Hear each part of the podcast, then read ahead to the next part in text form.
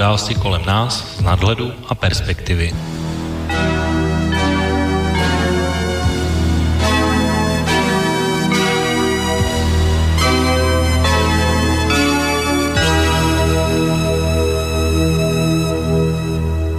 Příjemné páteční pozdní odpoledne, vážení posluchači. Dnes máme pátek 10. listopadu 2017 a začíná se další relace Okénko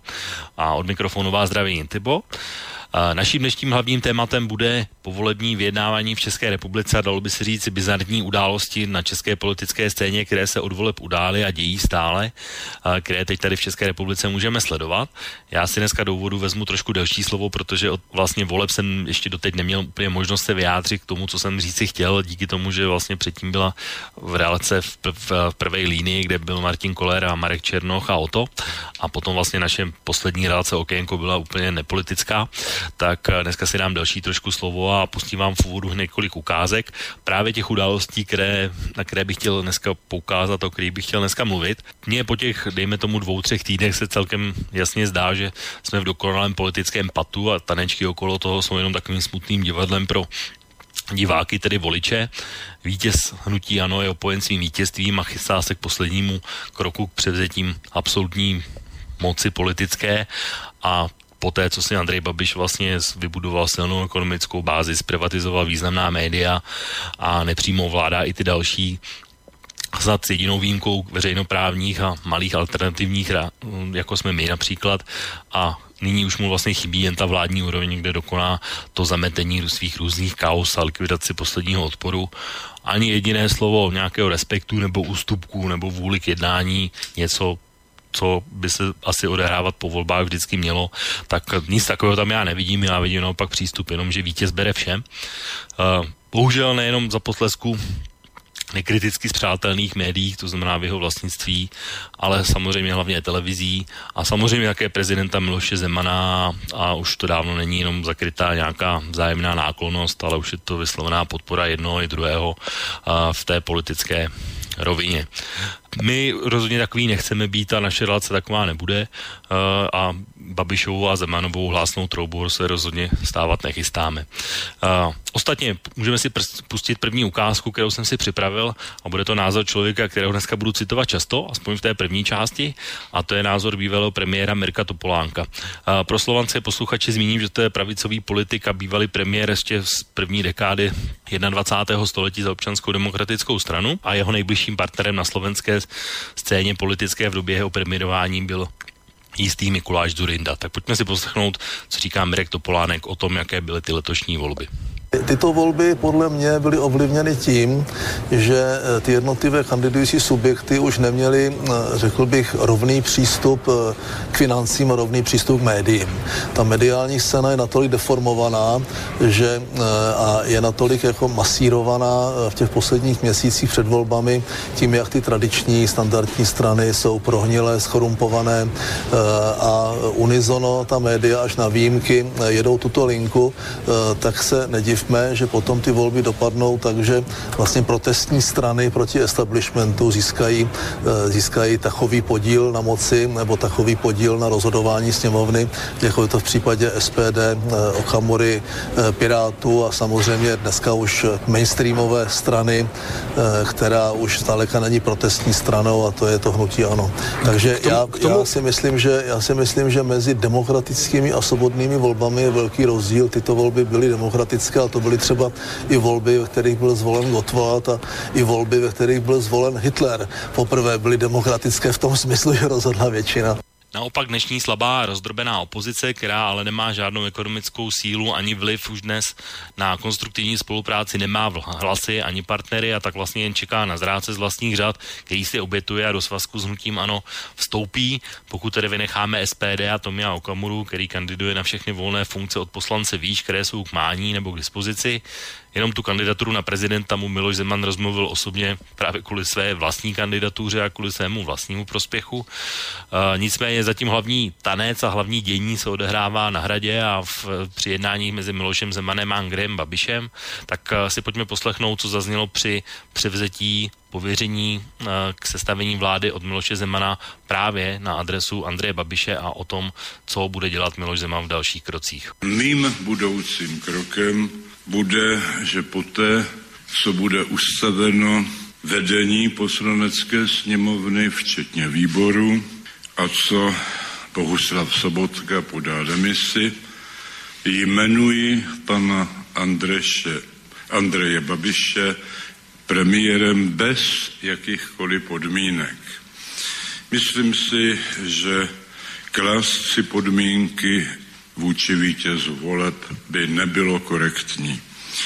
Za druhé, v případě, že poslanecká sněmovna nevysloví důvěru této vládě, jmenuji Andreje Babiše po druhé, což mě umožňuje Ústava České republiky. Nedojde-li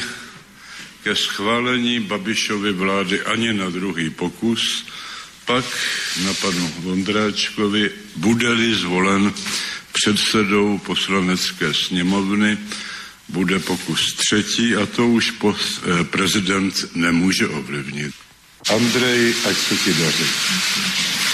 Takže, jak jste slyšeli, český prezident Miloš Zeman se opakovaně rozhodl pověřovat šéfa hnutí Ano Andreje Babiše jednáním o sestavení nové vlády, které ale mezi tím, než mu tohle pověření stačilo předat, tak skončilo. A o žádné většinové vládě Andreje Babiše se v tuhle chvíli jednat nebude, protože všechny strany drží své slovo z předvolební kampaně. A pro žádnou stranu s výjimkou SPD Tomia Okamury, které by do vlády chtěla, ale které on nechce do vlády sám Babiš, tak není přijatelné do vlády vedené hnutím ANO a speciálně Andrejem Babišem jako premiérem vstoupit jako menšinový partner. A zároveň žádná strana nedá důvěru vládě Andreje Babiše složenou. Naopak právě jenom z hnutí nebo členů hnutí ANO a případně několika dosud tajných nestranických odborníků, které Andrej Babiš schání. Dvě jména z těch údajných odborníků už se na veřejnosti objevila, jsou to jména Martina Peciny a, a Miroslava Tomana, což jsou přátelé z okruhu Miloše Zemana a jsou to s okolností dva lidé, tak, kteří v budování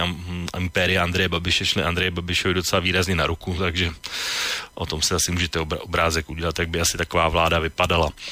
No, tím pádem tahle první vláda Andreje Babiše důvěru v každém případě nezíská, bude to marný ústavní pokus o sestavení vlády. A vláda, pokud bude takhle jmenována, tak vlastně spadne do demise, podobně jako tomu byla jednobarevná vláda právě Mirka Topolánka z ODS v roce 2006 až 2007.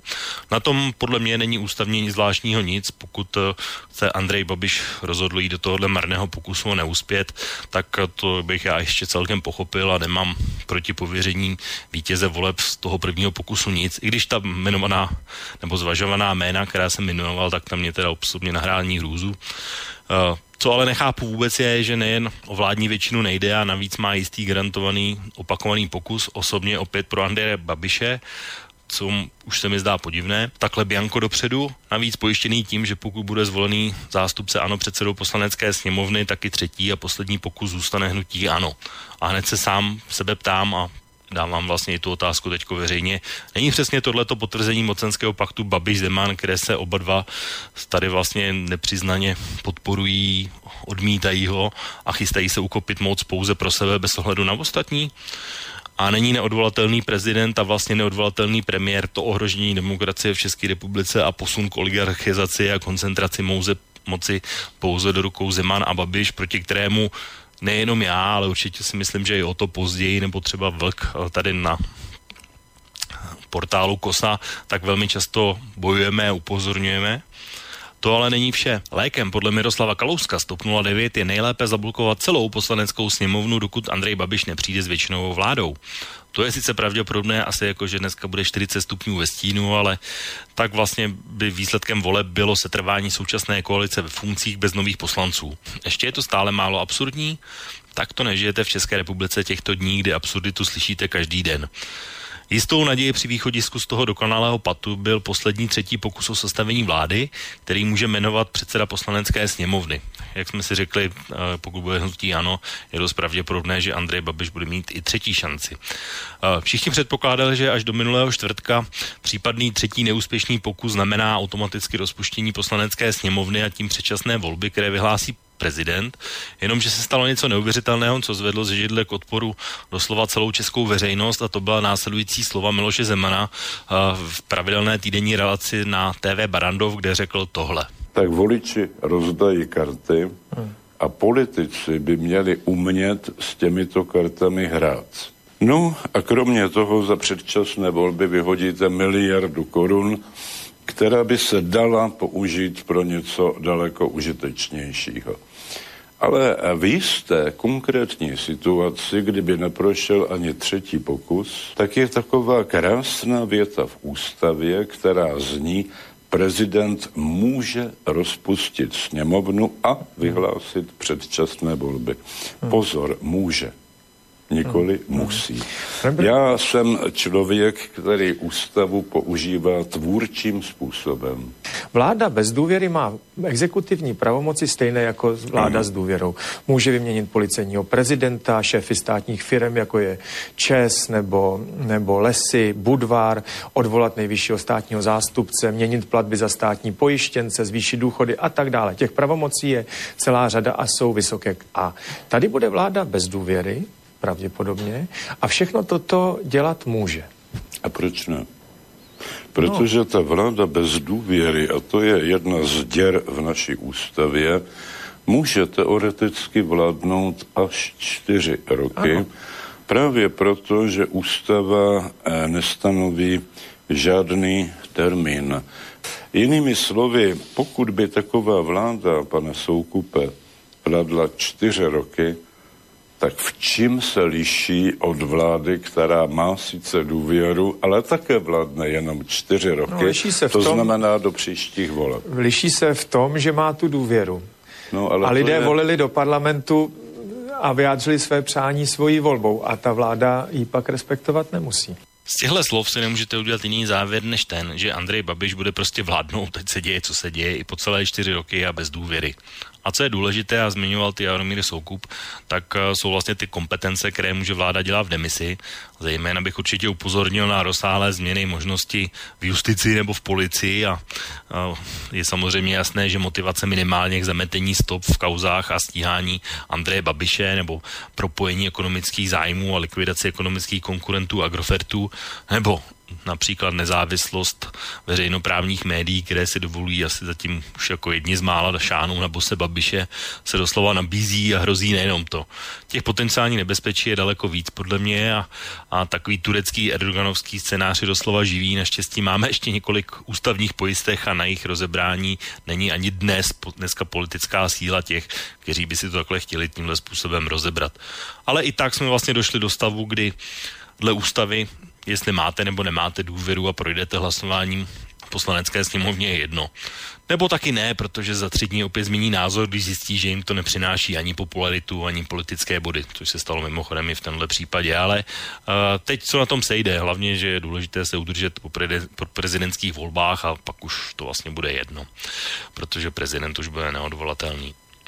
No, buď jak buď, nejenom mě, tahle situace se ani netěší, ani, mě neza, ani se mi nezamlouvá a pokud by mělo snad dojít eh, na to, že tohle chování projde nebo se stane normou, tak pak tahle relace určitě bude velmi ostře alternativní a kritická proti tomuhle kreativnímu dů Babiš a Zeman, které má lhaní za normální způsob komunikace. Nicméně odpor se zvedá i tak, tak uh, doufám, že to nebudeme sami. Například po dlouhé době se na veřejnosti pro mnohé překvapivě vyjádřil právě i mnou z úvodu zmiňovaný bývalý premiér Topolánek, o jehož motivaci si řekneme i později, ale v rozhovoru pro DVTV se právě na konto probírajících rozhovorů a toho, jak probíhá jednání o nové vládě, vyjádřil takhle. E, na mě to dělá dojem, že vlastně není zájem sestavovat žádnou koalici, tak vlastně to prohlašování, že, že, že urobí tu menšinovku, e, mně připadá jako, jako předem připravený plán. E, celé je to jenom, jenom hra. Myslím, že Andrej Babiš se nechce dělit, nechce v podstatě jít na jakýkoliv kompromis. Nemám pocit, že by komukoliv cokoliv nabídl. Ta blízkost Miloše Zemana, Andreje Babiše a to jak si vzájemně bych, trochu nadsázkou drží pod krkem. Samozřejmě ovlivňuje jak chování Andreje Babiše, tak chování Miloše Zemana. Miloš Zeman hraje svoji vlastní hru, Andrej Babiš do ní zapadá, vzájemně se vlastně podporují poslední vyjádření v těch posledních měsících Miloše Zemana, kdy, kdy bagatelizuje obvinění Andreje Babiše, kdy bagatelizuje ty, ty kroky nebo ty věci, které se kolem něho dějí, tak nasvědčuje, že v žádném případě ani před volbami, ani po nich nepůjde proti Andreji Babišovi. To, že mu dává vlastně zdarma oba pokusy, tak chování Pirátů, které buď svědčí o velké naivitě, anebo o předem připravené hře, kdy dávají vlastně ano automaticky šéfa sněmovny a tím pádem třetí pokus je hodně nestandardní a mě jako člověka, který to zažil a protrpěl si to a absolvoval ty desítky, možná stovky hodin jednání, tak mě to netěší. Musím říct, že to nepokládám za standardní. Není tak vůbec divu, že je to člověk, kterého minimálně Andrej Babiš naprosto nesnáší a jsou spolu na kordy. Však se také po tomhle rozhovoru Andrej Babiš eh, vyjádřil a řekl na adresu Mirka Topolánka tohle. Mě fascinuje, když eh, jeden z, z nejskorupovanějších premiérů v historii naší země tady dává rozumy. No není také divu, protože Mirek Topolánek se o Andrej Babišovi i dlouhodobě nevyjadřuje nějak lichotivě a ve zmíněném rozhovoru na jeho adresu řekl tohle. To, co říká Andrej Babiš, prostě není pravda. Eh, Andrej Babiš od začátku, já bych řekl ještě před revolucí, eh, postupoval eh, nestandardně a tím nechci popisovat jeho životní peripetie. Fakticky každý jeho obchod nese stopy buď neetického nebo jednání na hraně, případně za hranou zákona. Pardon, Podařilo se mu nakumulovat majetek a celou tu dobu, ale ano, to přece není... Celou tu dobu, celou to, to tu dobu byl součástí toho establishmentu. Dobře, to, chá, to chápu. Není to tak, že, to chápu, není to tak, ale že kvůli něčemu zvítězil splodil... ve dvou volbách v podstatě. Zvítězil, zvítězil, zcela, eh, to, tomu se dostaneme. Já chci říct, že eh, to jeho rozhodování nebo rozhodnutí, proč, eh, proč vstoupit do voleb, proč jít cestou vlastního podílu na moci, poté, kdy legalizoval, legitimizoval svůj majetek, kdy, kdy měl neskutečný vliv, kdy, jak on sám prohlašoval, platím si tu na všetkých, najednou zjistil, že v nečasově vládě eh, sedí eh, jako ministr vnitra nějaký pluchovník Kubice, no podpluchovník Kubice, přesně nevím, abych mu nekřivdil, který mimo jiné v tom útvaru, který vedl, vyšetřovala smrt Mrázka a nutně ho musela zajímat i skupina, která mohla profitovat ze smrti Mrázka a to byla skupina kolem Andreje Babiše, tím já nechci nic naznačovat, ale nepochybně byl vyšetřován. Vypadá možná, to jako kdybyste naznačoval. Ano, tak eh, samozřejmě v té pozici, v které jsem byl, se dozvíte spoustu věcí a akorát o nich nemůžete mluvit. To znamená, nenaznaču, ano, bylo to tak. Eh, kdy, kdy najednou zjistil, že eh, ať už to počínalo mnou, anebo potom těmi dalšími představiteli státu, tak už nejdou tak na ruku v těch jeho požadavcích a v těch jeho, řekl bych, výjimkách a regulacích a, a, a to byl ten důvod, proč, proč si řekl o vlastní podíl na moci skrz za třetí, A za třetí uh, víme, že ho dlouhodobě eh, vyšetřovala uh, krakovská prokuratura uh, kvůli případu PKN Orlen, kvůli Unipetrolu. Uh, pochopil, že pokud chce obránit, uh, uchránit svoje pozice, tak bude jednodušší se podílet na té moci přímo. Vy přišel s retorikou, která byla strašně jednoduchá, na kterou lidé slyšeli, protože lidé byli, byli určitě naštvaní z toho eh, vládnutí střídavě ODS, ČSSD, z opoziční smlouvy, celé řady skandálů, které vládnutí provázejí všude na světě, že ta anti-establishmentová nebo ta proti, eh, protivládní nebo proti tradičním stranám retorika uspěla už v těch minulých volbách a eh, bylo velice snadné, daleko jednodušší, než by dokoliv čekal, se vlastně zmocnit podílu na moci a v těchto volbách pokračovat té retorice, kdy já, ne, já nemám pocit, že by zrovna ty tradiční strany v tom posledním funkční období udělali něco špatně. Nicméně, nicméně ta retorika tak, jak pokračovala a ti lidi e, e, žijící v největším, řekl bych, e, bezpečí a blahobytu za poslední několik set let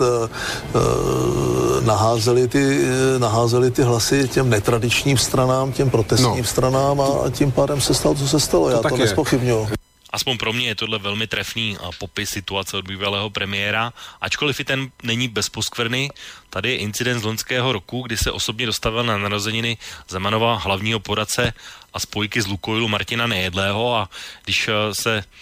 jeden z občanů vyjádřil nelibě na jeho adresu, tak zkuste si poslechnout, jaká je reakce Mirka Topolánka na tuhle situaci.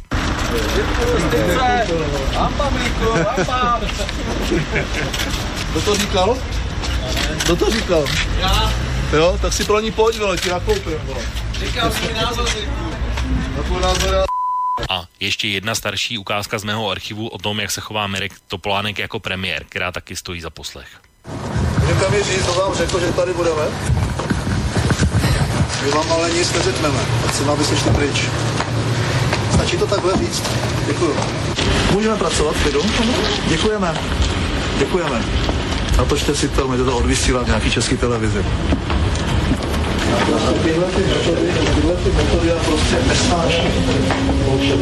Tento týden byl významný v České republice i tím, že se uzavřela možnost eh, přihlášek eh, kandidátů do prezidentské volby a jeden, nakonec pro mnohé překvapivě se právě Mirek Topolánek stal dalším kandidátem do prezidentské volby a na základě toho té tiskové konference uh,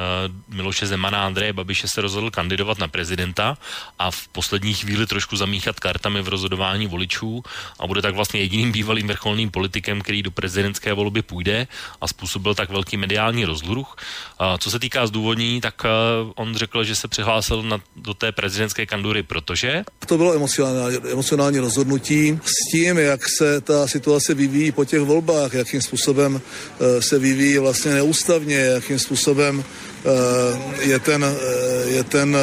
to přátelství mezi Hradním a Čapým lidem pevné a stvrzené i nestandardními kroky mě přivedlo k tomu, že jestli chybí v té soutěži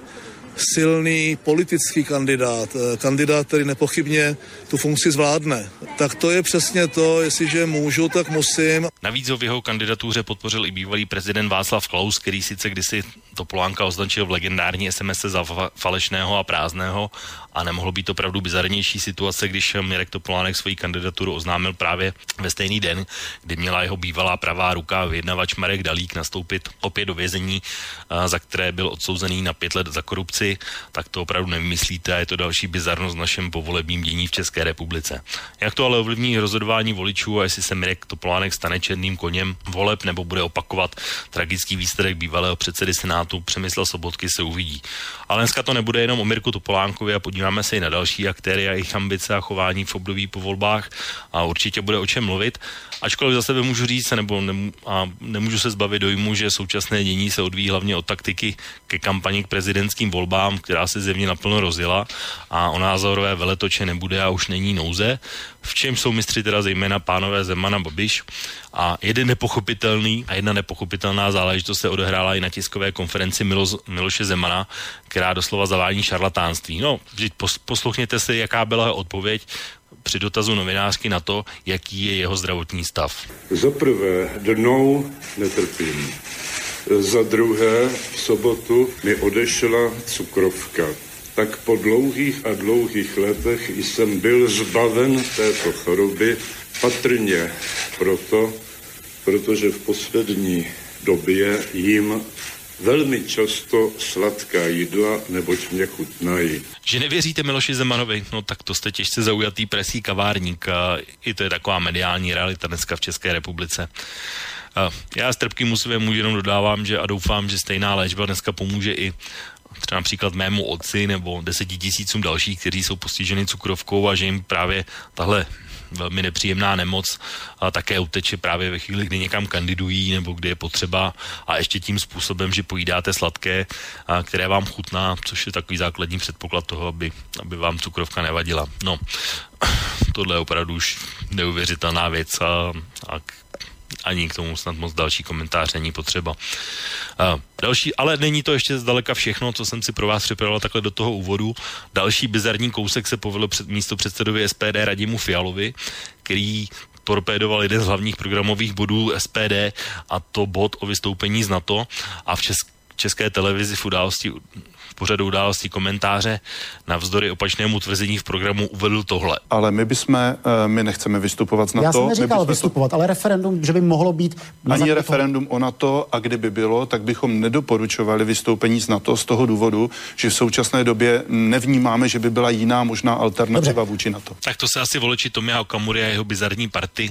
která vydělává na lichvě, sociálním bydlení nebo odborníku na kulturu, nestačí divit, čemu že dali hlas, ale za 150 milionů pro partaj za 4 roky, kterou dostane na státních příspěvcích, Nechci se vás po parobkovsku dotknout, přátelé, a kdo z vás to má. No ale ani to ještě není ta největší bizarnost eh, celých voleb a, a celého povolebního dění, protože největší absurdita se opět týká hnutí ANO a jejich senátora pana Hlavatého, který tak nechtěl opustit senát a nechal se pouze přemluvit eh, kandidovat na poslance a že ten hloupý lid opravdu neuvěřitelně zvolil a tím ho automaticky o ten post toho senátora, z který nechtěl opustit, tak ho o něj připravil, což považuje za protiústavní a za zvůli, kterou jsou vyni ti, kteří ho poslancem zvolili, to znamená občané. No a teď si představte, že e, samozřejmě v jeho volebním obvodu, kde zanikl jeho senátorský post, tak budou doplňovací volby do Senátu a pokud typujete, že bude pan Hlavatý opět kandidovat zpátky na senátora, tak máte pravdu. Tohle už... Počúvate slobodný vysielač. Tak, já myslím, že těch postř- budních postřehů bylo docela dost, tak pojďme se podívat a podiskutovat i o tom, co zaznělo. Já ještě, než se pustíme do diskuze, tak připomenu vážní posluchači, pokud se budete i vy chtít zapojit do dnešní diskuze, tak eh, jako tradičně vždycky můžete využít eh, třech způsobů, to znamená přes naše webové stránky pod zeleným odkazem otázka do studia, nebo na e-mailové adrese z studiozavináč slobodnývysílač.sk a nebo můžete zavolat na telefonní linku 048 381 01 01. Tak to byl takový můj dneska delší úvod a já doufám, že vše pozorně poslouchal a slyšel můj tradiční kolega o to. O to slyšíme se. Slyšíme se, hezký večer. Tak já myslím, že není asi nic proti ničemu, když řeknu vlastně, že mezi těmi posledními relacemi, že se byl v zahraničí, takže si nemusel nutně zachytit všechny události, o kterých jsem mluvil, nebo které se staly. Ale jak ty vidíš teda tu povolební situaci vlastně od té doby, eh, tak jak jsme ji komentovali třeba v diskuzi s Martinem Kolerem nebo Markem Černochem? Vidíš to ještě stejně pořád jako tehdy, anebo už to vidíš nějak jinak? No tak vidím to zhruba stejně a myslím si, že jestli už tady mám nějakým způsobem predikce, tak v podstatě rýsuje se určitá forma podpory ze strany SPD a KSČM pro jednobarovnou vládu, ano, a ať už formou vyloženě hlasování e, ve prospěch nebo na podporu vlády Andreje Babiše, nebo odchodem z, ze sněmovny nebo z, e, vlastně do zákulisí a snížení hlasovacího kvóra, byť ještě to stále by nestačilo. No my jsme měli, a možná bych se vrátil k tomu, že my jsme, když jsme měli poslední předvolební relaci, tak jsme tady typovali vlastně ten vývoj, tak uh, nevím, vzpomeneš si ještě na to, co jsme říkali, jak, to, jak jsme typovali? No nevím už přesně, kdo typoval, nicméně já si myslím, že ta situace se vyvinula tak, že ty strany, řekněme, středové nebo pravostředové se ještě více, ta možnost, že by nějakým způsobem podporovali Andreje Babiše se vzdálila Eh, Piráti, pokud vím, tak teď eh, vlastně couvají z nějaké podpory hnutí ano, kvůli tomu, že se právě rýsuje blok eh, ano a KSČM SPD určitý neformální spíše. No, já jsem to myslel tak, že my jsme typovali, jestli kdo bude vítěz, jestli pamatuješ takový ty tři otázky, jsme typovali vý, výhru ano. Uh, jsem typovala se... právě, že jsem typoval i, ty, poměrně vysoká čísla, která se teda tady potvrdila v podstatě na té horní hranici mé předpovědi ale určitě jsem, vím, že jsem nepředpovídal, že by SPD mohlo dosáhnout tak vysokého výsledku, jinak a, a ČSSD tak nízkého, jinak si myslím, že zhruba asi e, ty výsledky odpovídají to těm, co jsem měl určitou představu o výsledcích voleb. No, my jsme se právě bavili o výhře, ano, to byla jedna otázka, druhá byla, kdo bude premiér, tak tam jsme říkali, že Andrej Babiš asi ne. Mm-hmm. A hmm. poslední vlastně třetí hledisko, o kterým jsme typovali, tak bylo, jaká bude vítězná koalice. No, uh, a já jsem teda říkal aspoň za sebe, že si myslím, že bude ta stejná, což už asi evidentně nebude. I když je to ještě pořád jako taková úplně teoretická varianta, ale která ještě by měla stále většinu, ale v úplně jiném rozložení než předtím samozřejmě. Takže to byly takové tři okruhy, které jsme se bavili, takže No já si si dobře pamatuju, tak já jsem mm, tu stávající vlastně vládu nebo koalici uvažoval o ní, že by mohla pokračovat, ale samozřejmě vzhledem k těm výsledkům, jak dopadly, tak uh, ta varianta není úplně pravděpodobná a teď právě si myslím, že se stala ještě méně pravděpodobnější, eh, protože se objevila otázka o zdanění církevních restitucí, což je pro KDU ČSL asi těžko překonatelná překážka. No, ještě jedna věc mi um, vlastně zbyla z té diskuze s Martinem Kolerem, kde on tam mluvil vlastně, co se týká nějakých eh, čachrů a falšování a tak, že měl tyhle informace. Zatím se teda jakoby nic nepotvrdilo, i když ve středočeském kraji se připočítávají hlasy ODS, respektive um, preferenční hlasy, takže ještě to není úplně uzavřená věc, ale o tom, o čem on mluvil, teda se, to se nepotvrdilo. Já předpokládám, že ty máš taky stejný uh, informace. No, určitě, určitě jsem nezaznamenal jenom tu otázku o ODS a středních Čech, jinak jsem nikde nic podobného nezaznamenal, že by došlo k nějakému falšování voleb, že by si někdo i vlastně stěžoval po každých volbách jsou určité stížnosti z takových ze strany především malých stran, neúspěšných, ale myslím, že letos jsem ani podobné snahy nezaznamenal. No, tak můžeme se vrátit vlastně k tomu mému hodně dlouhému bloku, ten byl, si myslím, docela informačně hutný a bylo tam spousta věcí asi, o kterých bychom mohli mluvit, tak eh, chceš komentovat přímo něco z toho, co tě zaujalo, nebo to, co si třeba nevěděl? No já jsem si dělal určité poznámky, nevěděl, teď určitě dostaneme se v tom průběhu času, co se týče Mirka Topolánka a tak dále, tak určitě k tomu se dostaneme, takže asi bychom mohli plynule nějakým způsobem e, začít téma. Dobře, tak uh, já jsem vlastně úplně první uh, ukázka byla vlastně to, že se Miloš Zeman rozhodl pověřovat Andreje Babiše nejednou poprvé, ale i po druhé. Uh, takže ačkoliv, uh, ať ten výsledek bude jaký chce, a pak je to vlastně jeho kreativní práce s ústavou, což bylo novum, tak jak ty tohle vidíš? Nebo jak to vnímáš? No, vnímám to tak, že ta ústava prostě nechala, nechala určitý prostor pro manévrování prezidentovi s tím, že samozřejmě ty uh, tvůrci ústavy nepředpokládali, že, že se do prezidentského úřadu dostane člověk, který to víceméně tu ústavu bude zneužívat. Ty pravidla byla na, nastavena zkrátka pro osobnosti, řekněme, určitého vyššího nějakého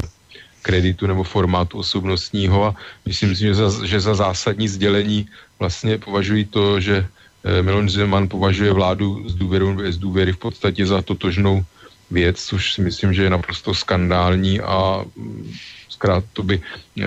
z toho logicky může vodit, že v podstatě jako nějaká demokracie a prostě výsledky voleb nejsou důležité, že v podstatě vláda může být jaká chce a opravdu mi to připomíná nějaké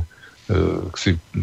neevropské, neevropské praktiky. Prostě vláda, pokud vláda nezíská důvěru, tak nemá, nemá vládnout a to odmítat vlastně tu, tu základní to se dostáváme úplně z paradigmatu nějaké parlamentní demokracie. No to já s tím souhlasím, takže si vlastně potvrdil ten můj předpoklad, co já jsem říkal, že jsem přesvědčený, že uh, s tím bude souhlasit taky, nebo že, že ten tvůj názor bude stejný jako můj, že se vlastně jak si nějak použ- posouváme velmi nenápadně, i když vlastně velmi výrazně k nějakému poloprezidentskému systému minimálně, pokud tam je vlastně figura, která řečeno Milošem Zemanem používá tvůrčím způsobem ústavu a vlastně ono už to vlastně je to taková tradice, která vlastně fungovala dřív i za Václava Klauze a de facto je vlastně za Václava Havla předtím, že se vlastně různě používali taková slabá místa té uh, ústavy, které buď znamenají, nebo mohou mít různé výklady, anebo nejsou popsána úplně v detailu, že, že ve, sl- ve smyslu musí a dokdy a nej, nejsou termíny a tak dál. Takže mně se teda tohle nelíbí a jsem z toho taky šokovaný. Asi to vidí stejně, předpokládám. No, tak vidím to samozřejmě stejně, protože to, tady se opravdu bavíme o tom, jestli si demokracie je nebo není, protože pak, když bude, tak si můžeme zvolit nějaký parlament a pak vlá, vládne eh, zkrátka vláda, která nemá většinou podporu eh, v parlamentu, tak eh, to opravdu je záležitost, si myslím, která je velice nebezpečná dobu a vůbec precedent nějaký nebezpečný i do budoucnosti. No, já bych ještě navázal, budu to zmiňovat často, vlastně budu se vracet trošku ke včerejší relaci Dualo, kde právě Velka Petr Žantovský se od těch eh,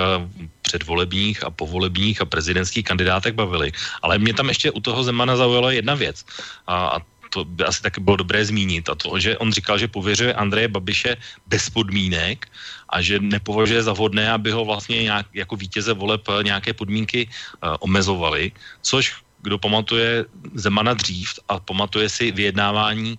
třeba Miroslavy Němcové, když v roce 2013, nebo v podstatě i Bohuslava Sobotky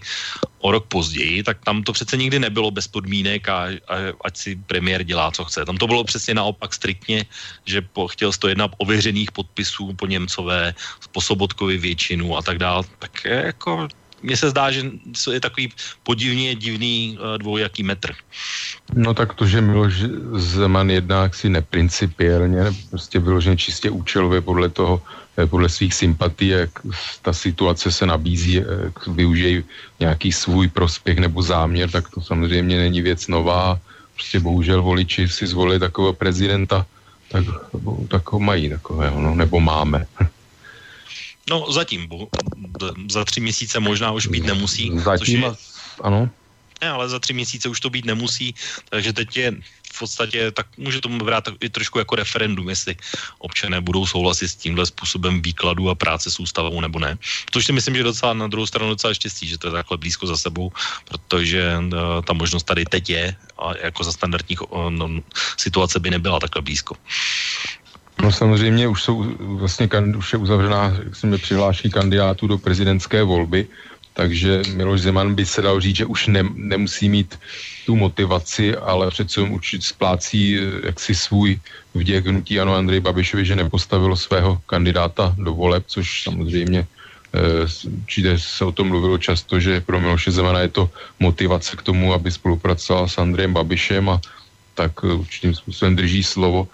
a nějakým způsobem Andrej Babiše odměňuje za, za tento krok.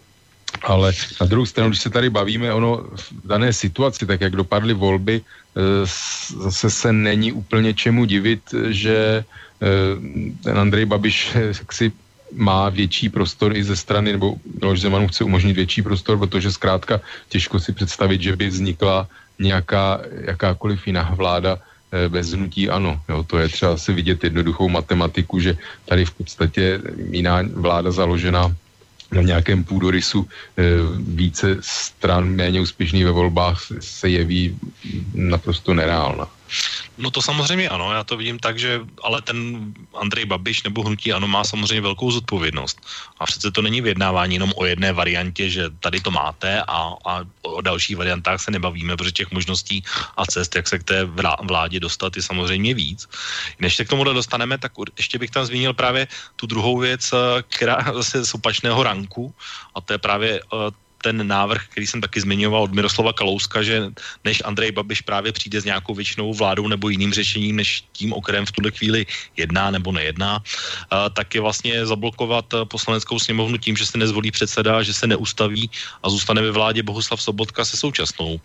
sestavou, ještě tou už povolební a vlastně z toho minulého volebního období. Tak jak, se, jak ty se díváš na tenhle návrh? On už teda asi je nereálný v tuhle chvíli, nebo už není aktuální, protože ostatní strany ho odmítly, ale jenom tak mě zajímá tvůj názor na ní. Tak to je zase kreativita ze strany Miroslava Kaluska, který se snaží využívat skulinky. E, mně samozřejmě ta představa, že by ta stávající vláda, já tu vládu stávající prostě považuji e, za vlastně daných okolností za asi nejlepší, která, kterou můžeme mít a mně by se samozřejmě líbila a na druhou stranu pak, když sám mluvím o nějakém dodržo, dodržování pravidel a nějaké politické kultury, tak samozřejmě se e, k tomu přihlašovat nemůžu a um, nápad Miroslava Kalouska vlastně odmítli všichni, protože to je jedna z věcí, které samozřejmě uh, občany a voliče štvou, takovéto kroky prostě za blokování sněmovny a tak dále. Samozřejmě, když čerstvě po volbách, tak takové návrhy lze předkládat eh, snadno, protože jsou spoléhá se na to, že, eh, že paměť voličů je krátká a Miroslav Kalousek prostě chce, chce potvrdit tu svoji roli toho hlavního prostě odpůrce Andreje Babiše a zachránce demokracie, což samozřejmě no, je tak, taková otázka trošku, nebo věc eh, k úsměvu, k pousmání. No tak o tom mluvil právě i Mirek Topolánek, jestli, jestli uh, je vůbec možné, že by hnutí ano, a v prvním pokusu asi těžko, protože to si myslím, že se nestane v žádném případě, ale u těch, v tom těch dalších pokusech si tím jistý nejsem. Jestli je vůbec možné, že by třeba Andrej Babiš nebyl premiér a právě proto, aby vlastně jakoby v hnutí ANO ukázalo nějakou dobrou vůli se dohodnout a třeba postavilo tu vládu jinak bez něj, protože jsou samozřejmě tady ještě ty kauzy, které se dál táhnou. Dneska se ukázaly další dvě nové, takže, takže není to, není to tak, že by to bylo bez poskvrny a jsou tam hodně velké otázky a samozřejmě i to, o čem já jsem mluvil, to znamená, že účelem vlastně už té jmenované vlády, kterou potom bude Miloš Zeman nějakým způsobem zdržovat uh, vlastně v té funkci ve stavu demise, tak vlastně ta vláda, když bude stoprocentně zehnutí ano, jak to tak vypadá, tak uh, má pořád ty velké kompetence a ty a proto já proti tomu jsem a proti tomu uh, se hlasitě ozývám, protože má ty kompetence právě a nejsem na to zdaleka sám, a že se obává toho, že první kroky povedou na policejního prezidenta, na, na justici, nejvyššího státního zástupce a tak dál. A to právě bude to, a co, k čemu to bude vést, že se bude, budou tady zjevné pokusy toho, a kromě těch ekonomických, a něco udělat s tímhle a, a vytvořit si vlastně svoje vlastní pole, jak se zbavit té odpovědnosti a těch kaus. Vidíš to taky tak, že tohle hrozí? No samozřejmě, že to hrozí. Já jsem, musím říct, že ještě do jisté míry stále spolehám, byť, eh, byť ta víra se neustále, no to přesvědčení zmenšuje, že v Andrej Babišovi je určitý nějaký mm, vnitřní, vnitřní re, regulátor, který ho, který ho odradí od nějakých takovýchto kroků. On samozřejmě řekl, že mi přijde absurdní, že by že by měl vlastně dostat e, milost od nového prezidenta a tak dále, protože proto podporuje Miloše Zemana a tak dále. Ale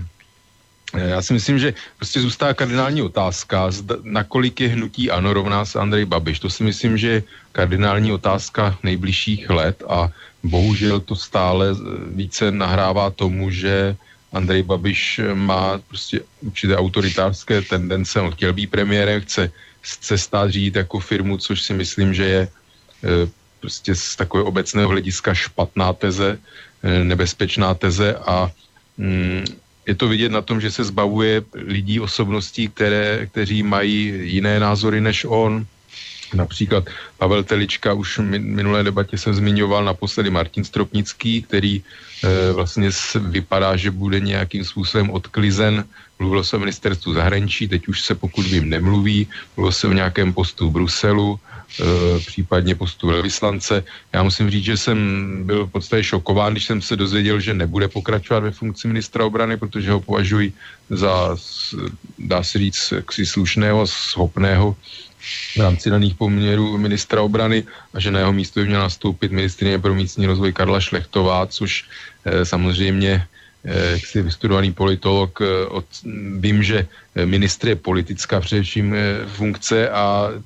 ministr má politickou odpovědnost, nikoli v první řadě odbornou, že se má za to, že minister nemusí být nutně odborník, nicméně a děje se to samozřejmě i v renovovaných demokraciích, že mm, jednotlivé osoby dostávají v různých vlastně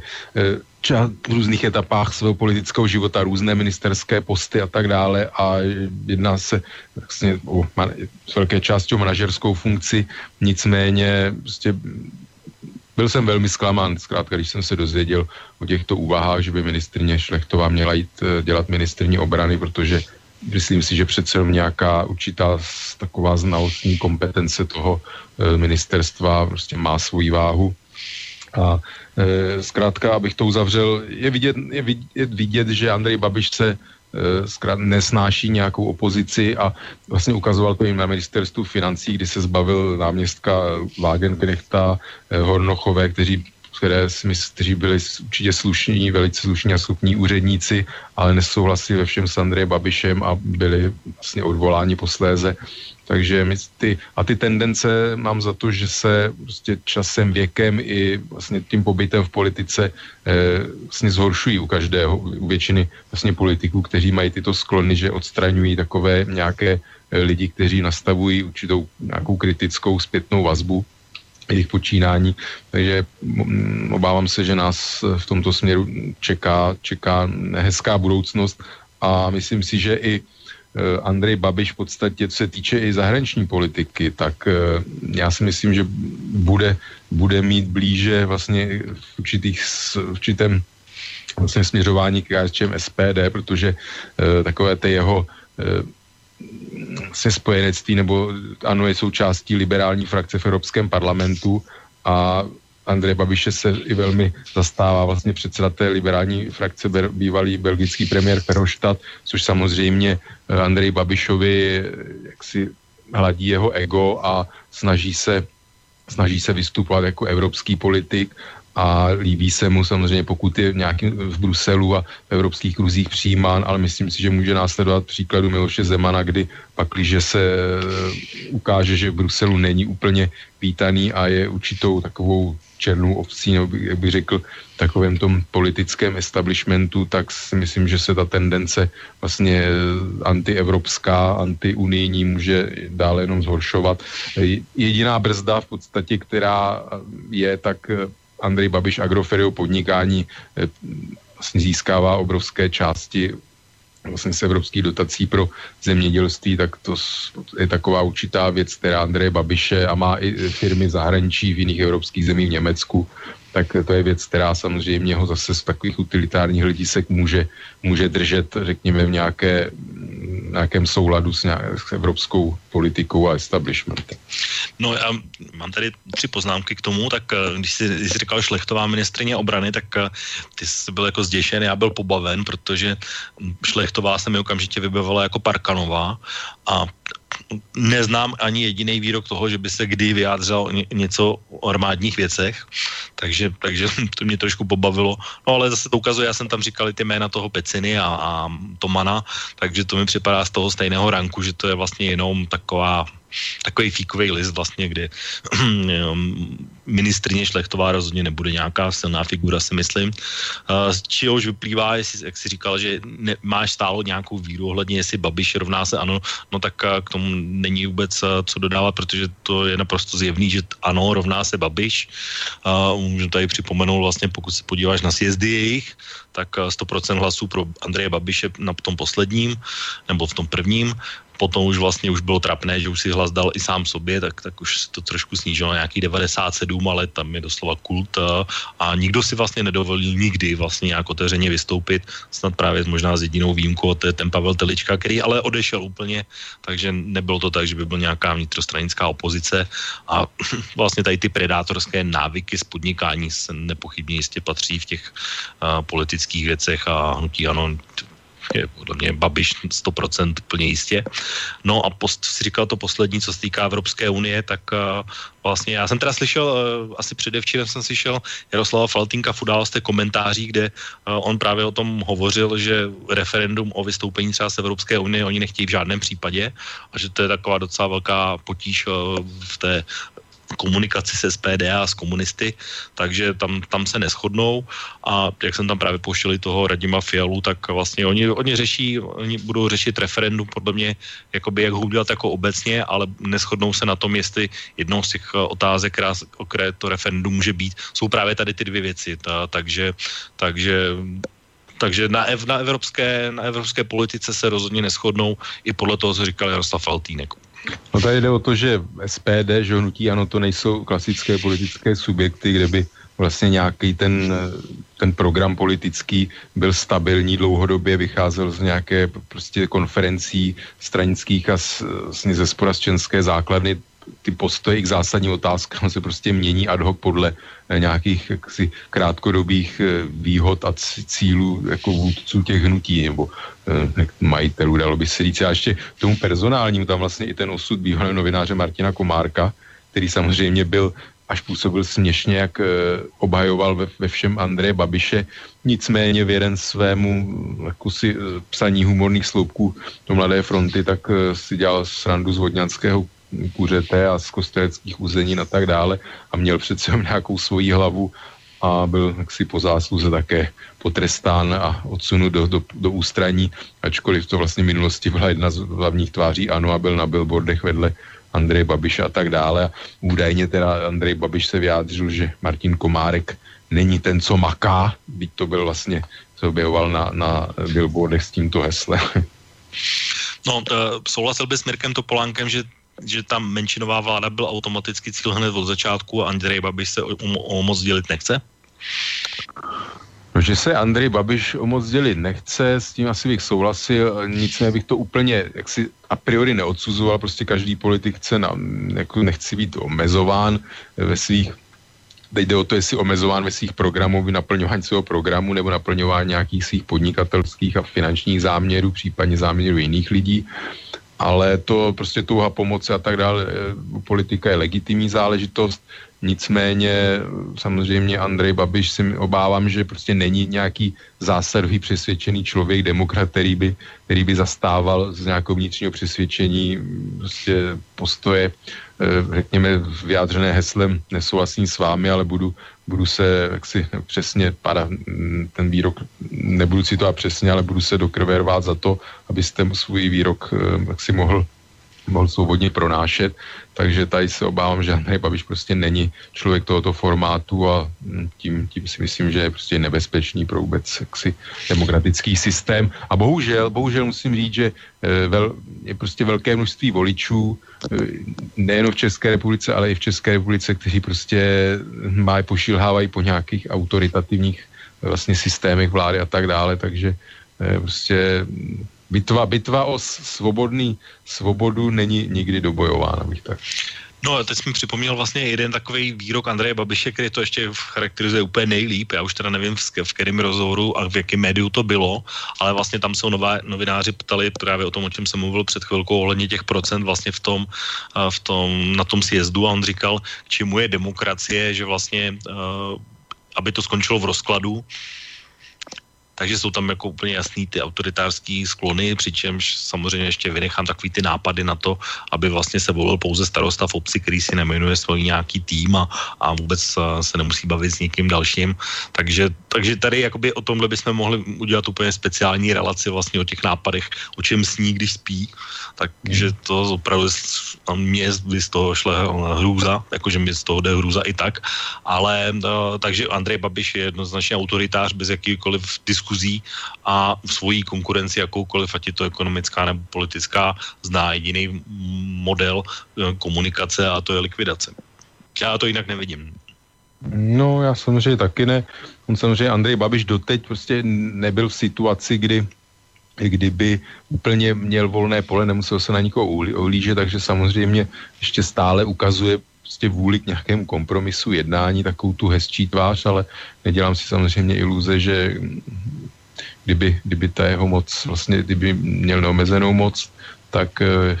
si, jak, by se, jak by se začal chovat, asi by ještě ukázal možná horší, horší stránku své, své povahy a myslím si, že on ji ukázal v podstatě v těch zveřejněných odposlechech s novinářem Přibylem, že skutečně on se eh, stylizuje do role takové té oběti a nějakého naiv, naivního člověka čistého, který přišel do politiky eh, udělat, udělat očistu politiky. Já stále ještě, protože samozřejmě se objevují hlasy, že vlastně Andrej Babiš je ve velkém určité válce nebo konfliktu s takovým tím, řekněme, establishmentem kolem Česu, Danielem Křetínským, Martinem Romanem a tak dále, řekněme, této ekonomicky, politicko-ekonomické vlivové skupiny, což já zase mm, tady, kdyby člověk si měl vybírat, těžko bude vybírat, nicméně o tom, co je Čes znamená v České republice vlastně pro ekonomický a politický systém, o tom se mluví dlouho a jsem proto, aby se tyto struktury rozbily a ztratily moc, ale samozřejmě otázka je, co přijde po nich. Takže to je věc taková, řekněme, morálně, nebo jak to říct, eh, jaksi sporná, ale určitě Andrej Babiš eh, jaksi není ten tím nejmým člověkem, jak se, jak se prezentuje a právě v těch nahrávkách je vidět, že mm, umí velice dobře eh, machiavelisticky eh, uvažovat o politice také. No, ale to je přesně to, to, to je přesně to, co teď eh, k čemu potřebuje, on potřebuje tu vládu, proč je ten premiér, že? protože potom může například právě v Česu vykonávat ty vlastnická, respektive akciová práva za stát, buď jako, jako vláda nebo jako ministerstvo financí. No, takže Čes bude logicky jako jedna z věcí, která ho ohrožuje, tak bude vlastně jedna, jedna z prvních věcí, která bude ne, nepochybně na ráně. A on se dokonce spekuluje, že právě Sobotka ho vyhodil vlá, z vlády právě kvůli Česu, takže to je, to je jeden směr, kterým to povede. No a co bude následovat, tak eh, tam je to jednoznačný, stačí ovládnout uh, úřad, který se jmenuje antimonopolní, no a otvírá se celá dlouhá šířka toho, co vlastně může se dít dál, takže můžou se ovládnout další televize, protože už se bo, veřejně mluví o tom, že se televize Nova prodá. A v televizi Prima má nějakého svého kámoše, a, takže nějaký vliv tam nepochybně je a obě jsou velmi střícné na Andreje Babiše a o tom já už jsem mluvil v té diskuzi a určitě to není poprvé, co to říkám a jsou vlastně další věci, ale jsou to vlastně věci, které potom propojí právě tu ekonomickou moc, které propojí potom tu politickou moc a, a k tomu vlastně stačí jenom ta vláda v té demisi. No, prostě jdeme tím v tom směru východním směrem a myslím si, že e, nějaká ta forma spojenectví ano, nebo budu říkat Andrej Babiš, KSČM a SPD, tak tam si určitě budou velice dobře rozumět, co se týče likvidace veřejnoprávních médií, protože to je skutečně jaksi jedna z posledních, kromě ještě nějakých e, webových webových spravodajských serverů, tak posledních takových mass médií, vlastně, které, které vystupují kriticky vůči němu a přes všechny výtky e, jsou dle mého názoru prostě tam fungují si nějaké mechanismy svobodné novinářské práce a nezávislosti. A samozřejmě to bude, si myslím, velice snadný cíl, protože KSČ dlouhodobě samozřejmě se nelíbí e, Česká televize, Český rozhlas a Tomiu Kamurovi samozřejmě nemá cenu ani ani mluvit. No, takže máme tady takový velice pěkný krok, kdy za těch několik měsíců se Miloš Zeman bude držet u moci, tak zvládnou spoustu věcí a, a ani jedna z nich vlastně není pozitivní, respektive aspoň pro mě není vůbec žádný signál, že by to mělo být jinak, než tak, jak to teď říkáme. No, samozřejmě. Tady je věc ještě nějaké prostě ústava, zákony a tak dále. Eh, když se podíváme v Maďarsku, v Polsku, tak v Polsku samozřejmě jsou soukromá média, které vystupují proti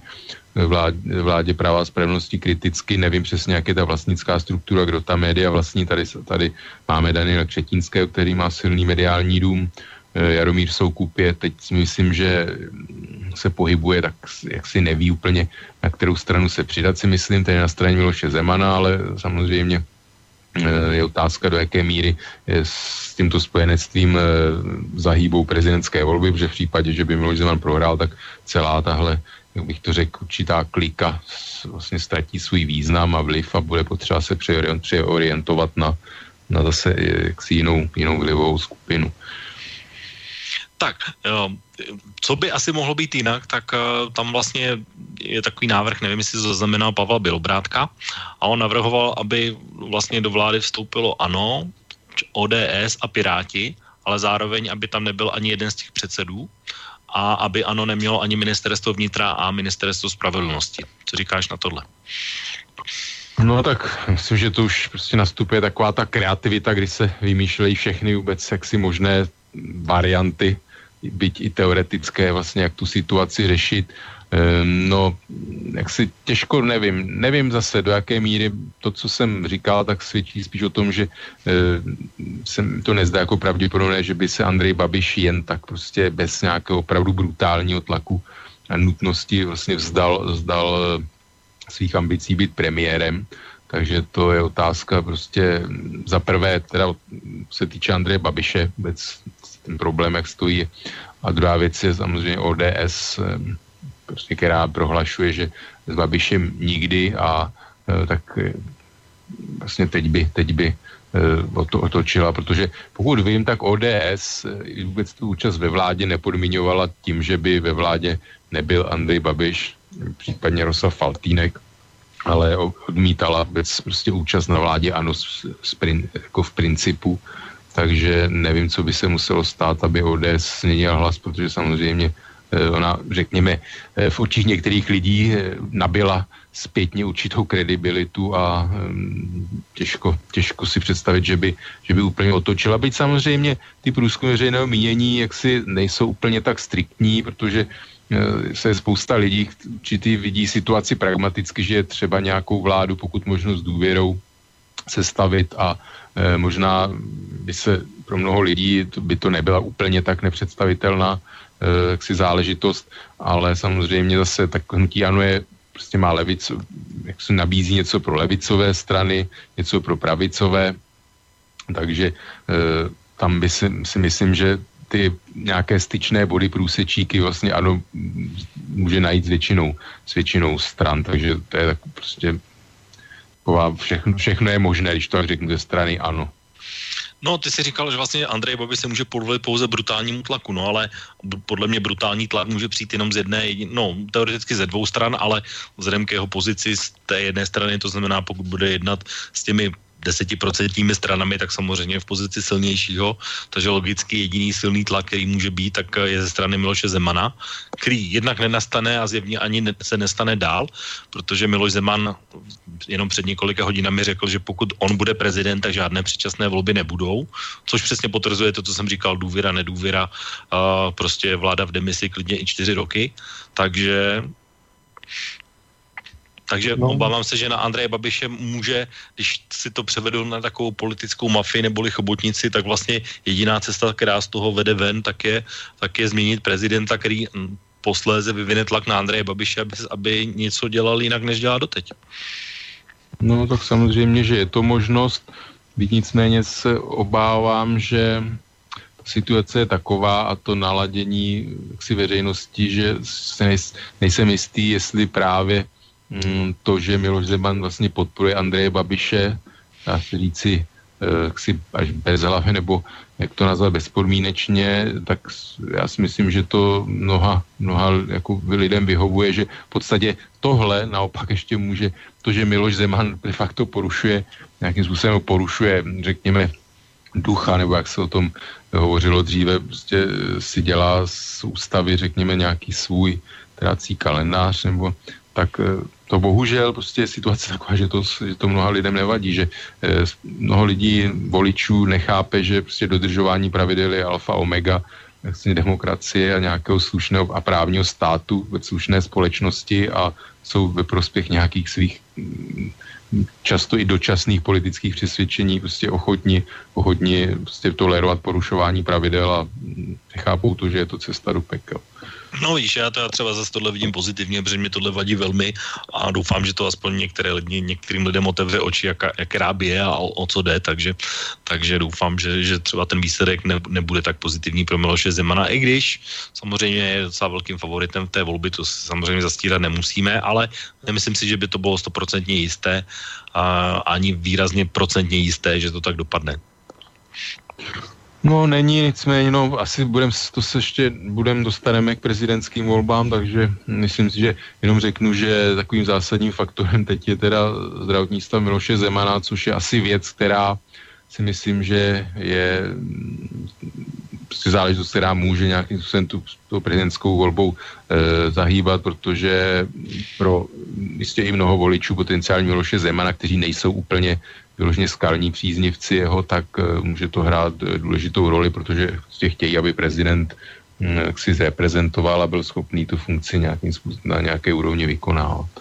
No, k prezidentskému se ještě dostaneme za chviliku. Já ještě mám tady dvě věci, které se týkají toho povolebního jednání, ale ne toho prezidentského. Uh, jedna z těch věcí, která tak trošku je ve stínu, tak je vlastně uh, sedm padlých předsedů politických stran, konkrétně teda Vojtěch Filip končí, Matěj Stropnický končí, Kalousek končí, Tomáš Vanda skončí, v podstatě Milan Chovanec končí, Petr Mach končí a Jan Veleba končí. Tak uh, to je docela velký zemětřesení na naše české poměry. Tak uh, vidíš to jako logický anebo se ti zdá, že to je, že to je vlastně anomálie, která ale má vlastně racionální jádro v tom z hlediska výsledků? Tak samozřejmě je to sympatický, pakliže někdo vyvodí osobní zodpovědnost, byť samozřejmě tak e, u těch strany zelených, svobodný nebo děl, nevím, dělnické strany, jak přesně teď je název sociální spravedlnosti, tam si myslím, že je to jasný, prostě tam to, to, ten potenciál těch vlastně takových voličů dělnické strany převzal si myslím Tomio Okamura především. Takže u těchto malých stran tam bych to úplně, úplně tak eh, nepřeceňoval. No, se týče Vojtěcha Filipa, tak Vojtěch Filip tam byl dlouho, tam v KSČM, o tom jsme mluvili minule, se vede, vede eh, prostě vnitřní, vnitřní boj o tom, jak má KSČM vystupovat a teď samozřejmě po těchto volbách ta kritika zesílila a no, vlastně síly nabývají hlasy takové ty, řekněme, revoluční, kteří hlásí, že KSČM se má vrátit k té své e, rétorice a vystupování prostě protisystémovému a mm, myslím, že můžeme to vidět i na tom, jak e,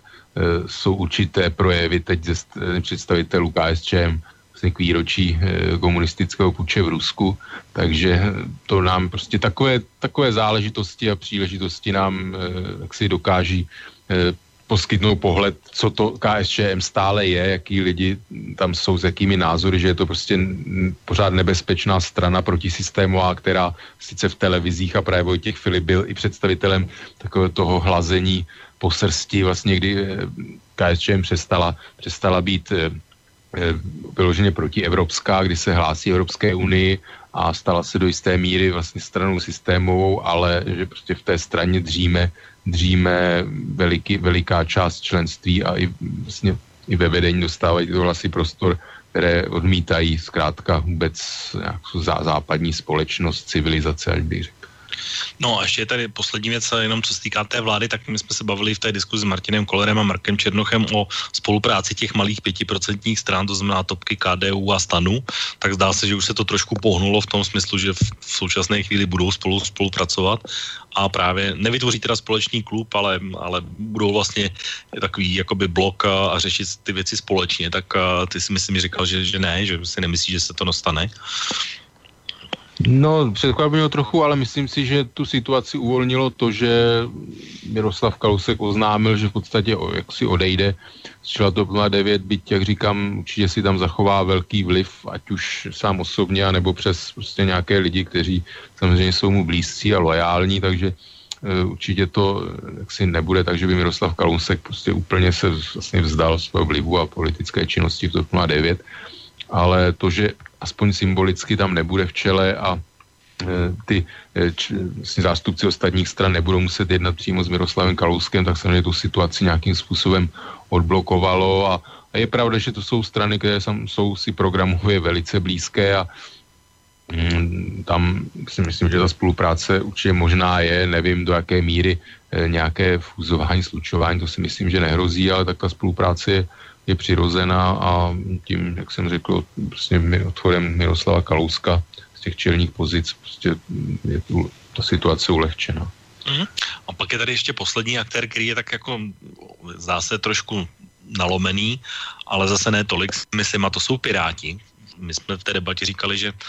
jako hodně si myslíme to, že to bude takový hodně nestabilní klub, ale zatím zdá se, že jsou docela kompaktní a Ivan Bartoš zdá se, aspoň mě, mluví docela rozumně a opravdu dodržuje slovo v tom smyslu, že zatím neuhnul od ničeho, co by sliboval a do, doslova dodržuje takovou tu povlební strategii, to znamená ano, ne, ani žádná tolerance, žádný vstup do vlády, prostě jdeme do opozice. A teď se taková vlastně hraje o to, jestli teda dají souhlas s Vondráčkem nebo nikoliv, protože uh, samozřejmě pokud to bude trojice KSČ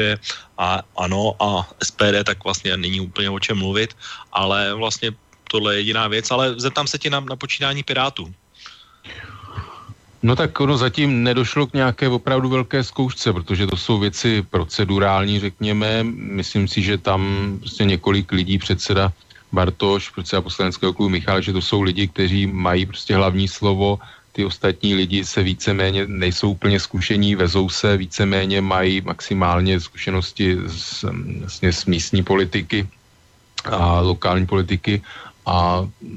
ty, ty lídři té strany zkrátka udávají to a ostatní se vezou a myslím si, že to teprve uvidíme, až se bude hlasovat a jednat po o nějakých vlastně ideových, řekněme, otázkách, tak do jaké míry ten klub Pirátů bude homogenní a bude prostě disciplinovaný, protože ty informace, že jsou tam samozřejmě lidi, lidi vlastně z různých politických názorů, od silně levicových až asi pro, řekněme, středopravicové, tak eh, myslím si, že to, se, to, to vnitřní vnutí se ještě vlastně v průběhu času e, projeví. Tak pojďme teda na ty prezidentské, na tu prezidentskou část. A já vlastně zdá se, že asi definitivní devítka kandidátů, kteří budou na post prezidenta kandidovat, se jmenuje Drahoš, Hanik, Hilšer, Horáček, Hinek, Fischer, Kulhánek, Topolánek a Zeman. Žádná, žádná žena, je to devět mužů, tak uh, vlastně já jsem zmiňoval na začátku, hodně jsem tady pošel právě Mirka Topolánka, tak uh, jenom obecně se zeptám vlastně na tu devítku, která, která bude kandidovat, jak ty to vidíš? No tak eh, překvap, no, překvapení, zdánlivým překvapením je, že nekandiduje Jana Bobošíková, aby jsme měli alespoň nějakou ženu, ale to se samozřejmě dá vysvětlit lehko tím, že v minulých volbách Miloš Zeman nebyl favoritem a takže samozřejmě ta, ta myšlenka prostě zastupovat určité, určité jaksi voličské, voličské spektrum byla silnější. Teď je Miloš Zeman favoritem, takže myslím si, že není e, vlastně Jana Bobošíková v podstatě nemá, nemá potřebu kandidovat. Jinak co se týče spektra kandidátů, tak Miloš Zeman o tom asi nemá cenu úplně mluvit, tam je situace jasná. Tam klasicky eh, porušuje vlastní slovo, když řekl, že se nebude jednotlivým kandidátům vyjadřovat a opakovaně se vyjadřuje, kritizuje a tak dále, takže už, no, už takový folklor. Eh, bývalý předseda Akademie věd Drahoš prostě zůstává určitě hlavním favoritem prostě tím Eh, nechci říkat antizemanem, ale prostě určitě člověkem, který je, bude nějakou první volbou pro lidi, kteří určitě nechtějí volit Miloše Zemana, nebo první volbou, řekněme, vol, kandidátem, který mm, bude nejmíň vadit, abych tak řekl, protože samozřejmě v české společnosti tradičně lidé s, vlastně s akademickým zázemím působením mají velkou společenskou prestiž spolu, společně s lékaři a to si myslím, že určitě hraje prospěch pana Drahoše. E, to, že je do jisté míry s tím postrádá určité charisma, vystupování, to je fakt a e, část voličů samozřejmě to nějakým způsobem může odradit, protože chtějí výrazného prezidenta. Tady bohužel prostě zase je ten hm, ve společ, části společnosti představa, že prostě politik musí být nějaký chlap s koulemi, prostě charismatický lídr a tak dále, což samozřejmě pakliže za, za těmito prvky je i nějaká vnitřní hloubka myšlenky a e, nějaký program pozitivní, tak je, je samozřejmě správně, ale bohužel, prostě, a nejenom v české společnosti se velič, velice často dává spíš na, na image a PR, než, než na skutečný obsah. A to tady si myslím, že si panu Drahošovi eh, tento fakt nenahrává. A myslím jenom, si, že... do toho, jenom omlouvám se, že do toho skočím. Nabízí se taková paralela, že Drahoš je druhý Fischer? No, to, to si úplně nemyslím, protože samozřejmě bývalý kandidát teď přesně křesní jméno už mi vypadlo, jak se jmenoval, pan Fischer, tak e, tam měl za sebou i určité... Jan Fischer. Honza. Jan Fischer, ano, Honza Fischer, tak samozřejmě se ob, jako dělal, byl se vtipy, že je takový bezpohlavně a tak dále, to si myslím, že pan Drahuš nemá a, a přece má i za sebou takovou tu úcty, úctyhodnou dráhu akademika. Samozřejmě pan Fischer býval předseda statistického úřadu působil slušně, ale myslím si, že do jisté míry mu uškodila funkce vlastně premiéra úřednické vlády, kdy se mu spočetla zodpovědnost za některé e, své ministry, za jejich činnost a tak dále. Takže myslím si, že tomu ublížilo a tady pan, ono samozřejmě otázka, co, názory pana Drahoše, jo, tady e, on třeba se nestaví úplně tak e, čistě negativně z těch přijímání uprchlíků, což je v současné době obrovské mínus a myslím si, že v nějakých prezidentských debatách e, se té situaci bude muset nějak vyjadřovat a pro část voličů samozřejmě to je taksi nějaká e, čer, re, red line, taková červená, červená čára, kde od kandidáta vyžadují prostě naprosto striktní, e, striktní názory na tuto otázku, byť i z, vlastně porušující nějaké mezinárodní závazky. Ale e, určitě si myslím, že ty prezidentské debaty mu můžou, můžou v tomhle tomu škodit, že ty jeho názory prostě určitě nebudou konvenovat s velkou částí voličské základy nebo voličského elektorátu podporujícího jednak Miloše Zemana, případně i jiné kandidáty. Takže to bych asi řekl e, k panu Drahošovi. No, já bych možná ještě bych se zastavil u toho Zemana, protože jsme se o něm bavili v té první části, jak jsme se bavili ohledně toho zdraví, tak to je velké téma, bylo to téma i včera v Dualgu. A já bych to jenom doplnil tím, že samozřejmě Miloš Zeman je terčem ohledně těch různých peripetí, které se týkají zdraví. Vlastně i tenhle týden tady byla taková ta rakovinová kauza, jestli je nebo není, jestli to je výmysl, není výmysl, takže to určitě okomentovat můžeme. Ale já bych jenom, a zase bych chtěl říct jenom to, co v tom Dualgu ne, nezaznělo, tak já samozřejmě si to pamatuju a, a je potřeba to říct, že vlastně před těmi pěti lety uh, to bylo, ta situace byla jiná v tom, že byl Karel Schwarzenberg ve věku Miloše Zemana dnes a právě různí fanatici a různí tvrdí fanoušci Miloše Zemana tvrdili, že jeden z důvodů, proč nevolit Karla Schwarzenberga je jeho špatný zdravotní stav, který za pět let bude jenom horší a už tehdy vlastně upozorňovali, nebo měl takovou hanlivou přezdívku Schlafenberg, eh, protože byl proslulý tím, že uh, vypadal tak jako, že spí, ale někdy nespal, někdy spal, to asi my tady neodlneme, ale vlastně už ta kar- zdravotní karta tehdy byla taková docela používaná a vlastně teď se ta situace trošku obrací v opačném gardu právě proti Miloši Zemanovi. Ty jsi měl vlastně, já jsem teda Miloše Zemana neviděl, ale uh, bavili jsme se, že ty jsi ho viděl relativně nedávno, ne, říkal si, že nevypadá vůbec dobře, tak uh, a jestli si pamatuješ, tak když jsme se bavili o prezidentských šancích někdy v nějaký jedný z prvních relací, tak jsme právě jedno z těch věcí, která by to mohla ovlivnit, eh, tak eh, že právě zdraví, které se zcela jednoznačně viditelně zhoršuje, ať si ovčáček říká, co chce a, a vidí to asi všichni, si myslím. A takže jak ty vidíš tu zdravotní kauzu z hlediska rakoviny? Z hlediska můjho samozřejmě daleko za čárou, ale na druhou stranu uh, je, je férový říct, že podobné podpásovky se dělají na, na opačné strany právě ze strany Miloše Zemana. No tak za čárou to je v případě, že je to kachna hoax prostě vypuštěný bez jakékoliv prostě e, znalosti sku, jako si do zákulisí skutečného stavu. Pak, když to bylo vypuštěné jenom skutečně s cílem nějaký poškodí Miloše Zeman, aniž by ten člověk z hnutí žít Brno měl nějaké relevantní informace od někud, tak samozřejmě je to, je to za čárou. Na druhou stranu prostě ostatní kandidáti zveřejnili svoji zdravotní dokumentaci o svém zdravotním stavu. E, Miloš Zeman jeho tým to nedělají, což si myslím, že prostě tím pádem si sami způsobují problémy e, tohoto rázu a trošku mi to připomíná vlastně i teda Americe Donald Trump, který do dneška nezveřejnil své daňové přiznání, ačkoliv to byla tradice, všichni to ostatní to dělali a tak dále, tak takový zase určitá oni říkají, paralela. Že, oni říkají, že to není povinnost. Takže. No, tak jistě to není povinnost, ale myslím si, že prostě to něco ukazuje. Prostě otevřenost vždycky je lepší, pak když člověk nemá co skrývat, takže to jenom nahrává prostě těm spekulacím a já zase můžu říct, tak, že Miloš Zeman skutečně si mm, to, že špatně chodí a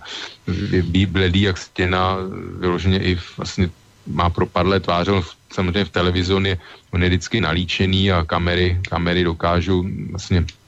Televize přidává obecně. Televize přidává, ano, tak vypadá velice pohublé, což samozřejmě může vydávat že za znak zdraví, ale víme, že vlastně hub, hubnutí může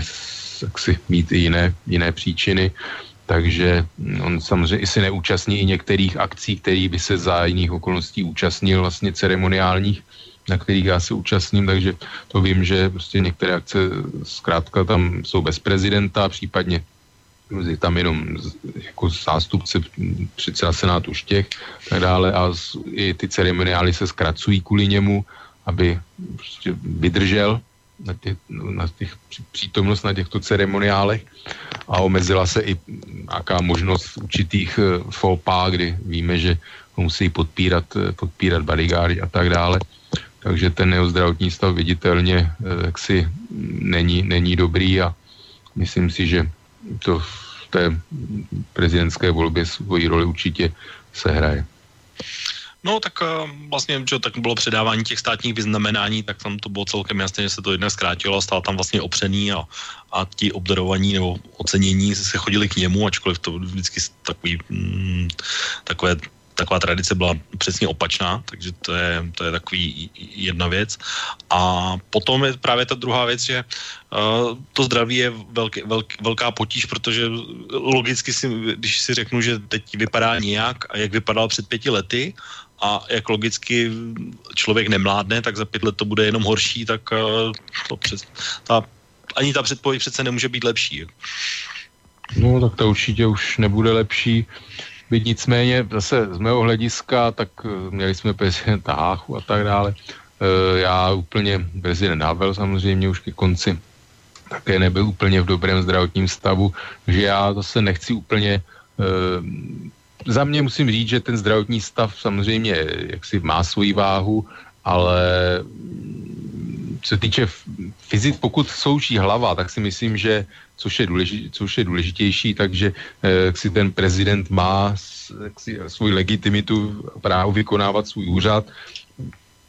Pokud slouží dobře duševní zdraví, tak to je samozřejmě otázka do diskuze, pak už co, si diagnostikovat nějaké duševní poruchy a tak dále a do jaké míry to souvisí s nějakými os, osobnostními rysy člověka a tak dále, to se nechci pouštět do takových debat, ale já bych to za sebe to prostě nevidím jakoby nepřekonatelnou Eh, nebo nějak něco, co by Miloše Zemana mělo eh, si diskvalifikovat z prezidentské volby, protože máme prostě z historii, z historie příklady, že prostě i fyzicky eh, prezident nějakým způsobem nemocný nebo znevýhodnění tak vykonával dobře svůj, svůj mandát, byť třeba o mm, Rooseveltovi se hovoří, že na Jaltě byl velice ústupný vůči Stalinovi právě i díky už svému vlastně velice špatnému zdravotnímu stavu ale myslím si, že Miloš Zeman může to hrát, určitě to bude hrát roli, ale já za sebe prostě bych, eh, se mi nelíbí, nelíbí eh, spekulace tohoto typu, že by ze zdravotních důvodů jak si neměl vůbec se zúčastňovat vole. Tak to já taky nespochybnuju, já jenom reálně hodnotím stav, eh, který je. Samozřejmě pokud se ještě to, právě jak jsem mluvil o tom týmu, že ty informace nejsou a pokud jak tam zaznělo právě ta věc, která se týká té cukrovky, vy řekne tohle, tak asi používá se ústava kreativně, tak mě to, když si tohle dám dohromady, tak obávám se, že ani s tou hlavou to už nebude moc lepší. Ale no já je... jenom k tomu, tak Miloš Zeman se velice často rád stylizuje do nebo role, nebo vidí svůj vzor mimo jen ve Winstonu Churchillovi, takže to jsou ty jeho bonmoty od cukrovce, že, že se zbavil cukrovky tím, že jedl sladké a podobné nesmysly. Já si myslím, že je to takový ten výrok, že Winston Churchill z poslední doby hodně slyšel o, nebo hodně četl v novinách o škodlivosti kouření, tak se rozhodl, že omezí četbu novin a podobné bonmoty, takže asi tomu bych to připodobnil. Byť samozřejmě, pardon, na druhou stranu zase velice často se eh, zaštiťuje Tomášem Garikem Masarykem, který byl například zapřísáhlý abstinent a jak víme, tak Miloš Zeman na Jižní Moravě eh, v přípitku, eh, z přípitek vlastně vyzýval ke smrti všem, všem abstinentům, jo, takže to jsou takové vůbec poměrně až jaksi nechutné vtipy, bych řekl, ne, nehorázné. No, tak to už mají vlastně v rukou voliči, takže uvidíme, jak to zhodnotí. Protože ještě bych se chtěl dostat k tomu poslednímu člověku, o kterém to vlastně také musí být v téhle části, když se bavíme o těch prezidentských a, a ambicích a kandidátech, tak to je vlastně Mirek Topolánek, což je takové zjevení, které se v podstatě objevilo jako na poslední chvíli a vlastně jenom v tom posledním týdnu. Uh, dneska teda vyšla taková informace, že v jeho týmu je marketer Pirátů právě pan Jakub Horák, který stál za úspěchem pirátské kampaně, takže to je taková docela zajímavá informace, ale uh, jak ty vidíš vlastně kandidaturu Topolánka a vlastně je, je to soupeř eh, pro Zemana, nebo je to antizemán, nebo je to mladší Zeman? Co ty vlastně čekáš od toho Mirka Topolánka? Ne ani tak eh, jakoby od té motivaci, proč třeba do té volby šel, ale co to je za kandidáta? No, to je otázka, protože já jsem samozřejmě četl různé názory a e, sám vlastně měl jsem i určitý svůj názor, který jsem po přečtení, protože jsem samozřejmě, jednak jsem tady nebyl nějakou dobu, a jednak jsem zjistil, že teda názory Mirka Topolánka se za dobu, co nepůsobil v politice, do jisté míry změnili, nebo nevím, jestli se změnili, si je takové měli předtím, ale určitě je tak neprezentoval, takže prostě je to otázka, takové jedna, jedna z tezí je, že je to v podstatě kandidát takové to Daniela Křetínského, Martina Romana, právě toho mocenského bloku prostě s, kolem firmy ČES a zpřízněných firm s Česem obchodujících, kteří vlastně, to znamená, že je to zase další, další anti, vlastně antibaby, že to má být jako prezident protiváha premiéru Babišovi, případně mu znemožnit, znemožnit premiérování, takže to je, to je jedna, jedna vrstva, řekněme, takových informací. Druhá věc je podpora Václava Klauze poměrně překvapivá, protože samozřejmě oni se e, začal to Václav Klaus, který se vyjadřoval, vlastně velice podkopával vládu a premiérování Mirka Topolánka, takže to si myslím, že je docela zajímavá informace, ale zase dává to smysl ve světle toho, jaké Mirek Topolánek pronáší vlastně anti protievropské protievropské výroky, kde vlastně z mého hlediska Mirek Topolánek byl v tomto směru si myslím, že by byl v úvozovkách důstojným nástupcem Miloše Zemana ve své hrubosti, neomalenosti a vulgaritě. Nicméně a samozřejmě i v tom, co, o čem chci mluvit, že on vlastně za, za tu dobu, kdy nebyl v politice, tak vlastně začal velice proti Bruselu vystupovat. On byl předtím, e, předtím takový ten pragmatický politik, který nakonec, pokud si nemýlim, to Planková vláda prostě schválila e, Lisabonskou smlouvu. Ano, on byl ten, který On byl ten, který protlačoval. No a byl před, přes e, různé věci přece jenom pokládán za proevropského západního politika, no a jeho poslední výroky, myslím si, že tuto image, řekněme, nějakým způsobem ředí nebo narušují. A pak vlastně tady už se dostáváme eh, k určité logice teda mm, podpory ze strany Václava Klauze a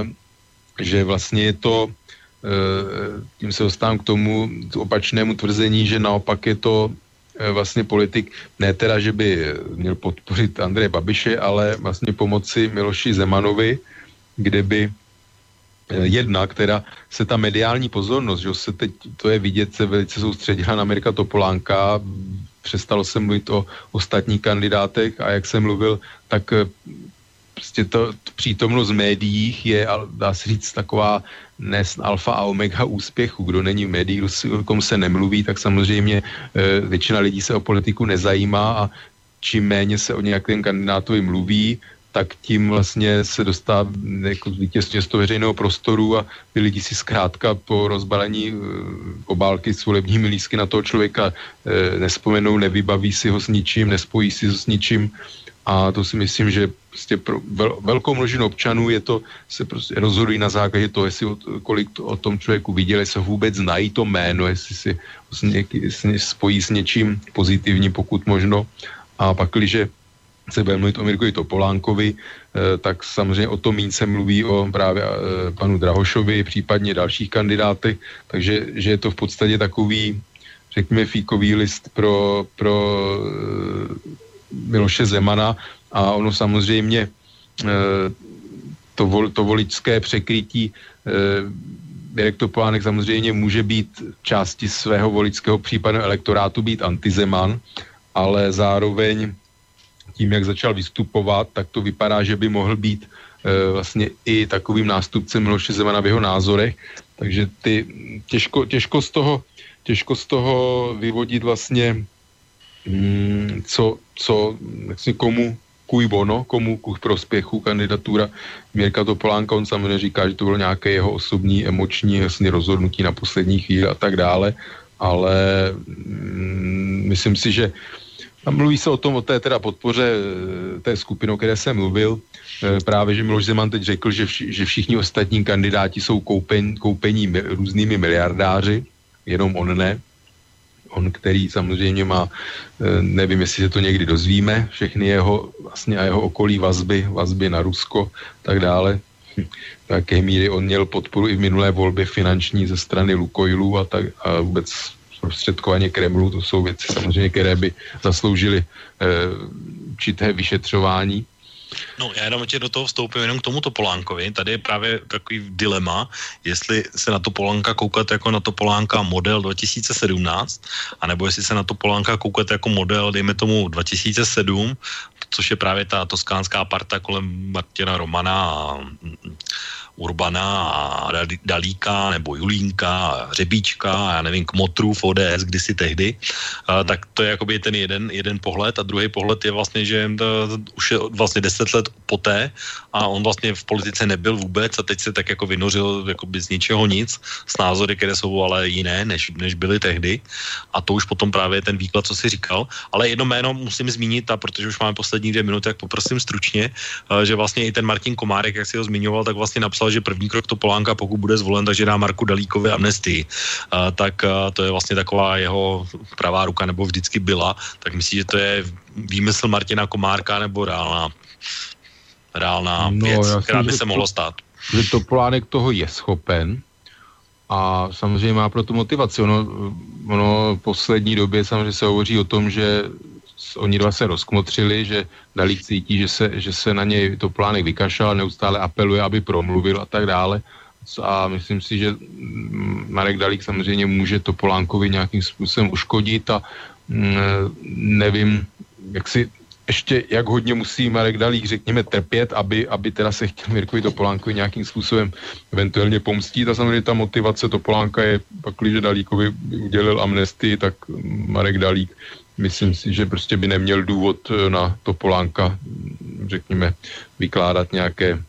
informace, které by mu případně mohly přivodit ty trestní stíhání tak dále. Takže tam ta motivace tam je a uč, jako, určitě bych to nevylučoval, protože Mirek Topolánek si myslím, že je člověk, který jaksi nemá úplně nějaké taky zábrany. No, mám úplně poslední jednoduchou otázku. Když bys měl typnout dneska, tak eh, kdo myslí, že bude, jestli teda bude třeba ve druhém kole? No tak zatím to předpovídají sáskové kanceláře a já nemám důvod si to nemyslet, že to bude Miloš Zeman a Jiří, Jiří Drahoš. Já se omlouvám, že mé ty křesní jména zapomínám, a bývalý předseda Akademie věd, protože, jak jsem řekl, e, ten Drahoš, pan Drahoš je ze všech těch ostatních kandidátů, řekněme, splňuje určité základní předpoklady a představy prostě velké části populace, jak by prezident měl být důstojný, prostě za sebou nějakou důstojnou kariéru čistou, e, vlastně neskorumpovaný, který nemá, nemá nějaký vlastně škraloup, takže tím splňuje takové základní Eh, velké části společnosti požadavky na prezidenta a samozřejmě i ty jeho názory si myslím, že je takový mm, přijatelný, přijatelný pro, dá se říct, eh, všechny ne, nevoliče Miloše Zemana a možná, že právě dokáže, dokáže i ty voliče Miloše Zemana, které, který Miloš Zeman vlastně svými výstupy a vulgaritou a vůbec chováním nedůstojným, tak které znechutil, takže i dokáže, může dokázat část eh, těchto voličů Miloše Zemana přetáhnout. A což je právě to, co třeba chybí Michalu Horáčkovi, ta jeho minulost, prostě zázemí podnikatelská a tak dále, kde on je velice zranitelný v, té, v této oblasti. Tak jo, tak já moc děkuji o to za dnešní odpovědi. Dneska jsem si teda hlavně slovo vzal já, hlavně v úvodu, tak eh, ale protože čas už se dneska nachýlil, tak eh, děkuji za dnešní názory a diskuzi a budu se těšit za dva týdny opět naslyšenou. Naslyšenou. A už teďko vlastně vážní posluchači můžu prozradit, že za dva týdny se z dnešní české reálné politiky a událostí kolem nás a naopak budeme zabývat, a někdo by možná řekl, konspiračními teoriemi k události, která ani po 60 letech ještě nedá spát mnoha lidem a to je atentát na amerického prezidenta, který se skrývá pod jednoduchými třemi písmeny JFK, to znamená JFK, John Fitzgerald Kennedy, ale to až za dva týdny, kdy se tedy těším opět naslyšenou a nyní vám přeji příjemný zbytek pátečního večera a zároveň i víkendu a za dva týdny opět naslyšenou. Táto relácia vznikla za podpory dobrovoľných príspevkov našich poslucháčov. I ty sa k ním môžeš pridať. Viac informácií nájdeš na www.slobodnyvysielac.sk Ďakujeme.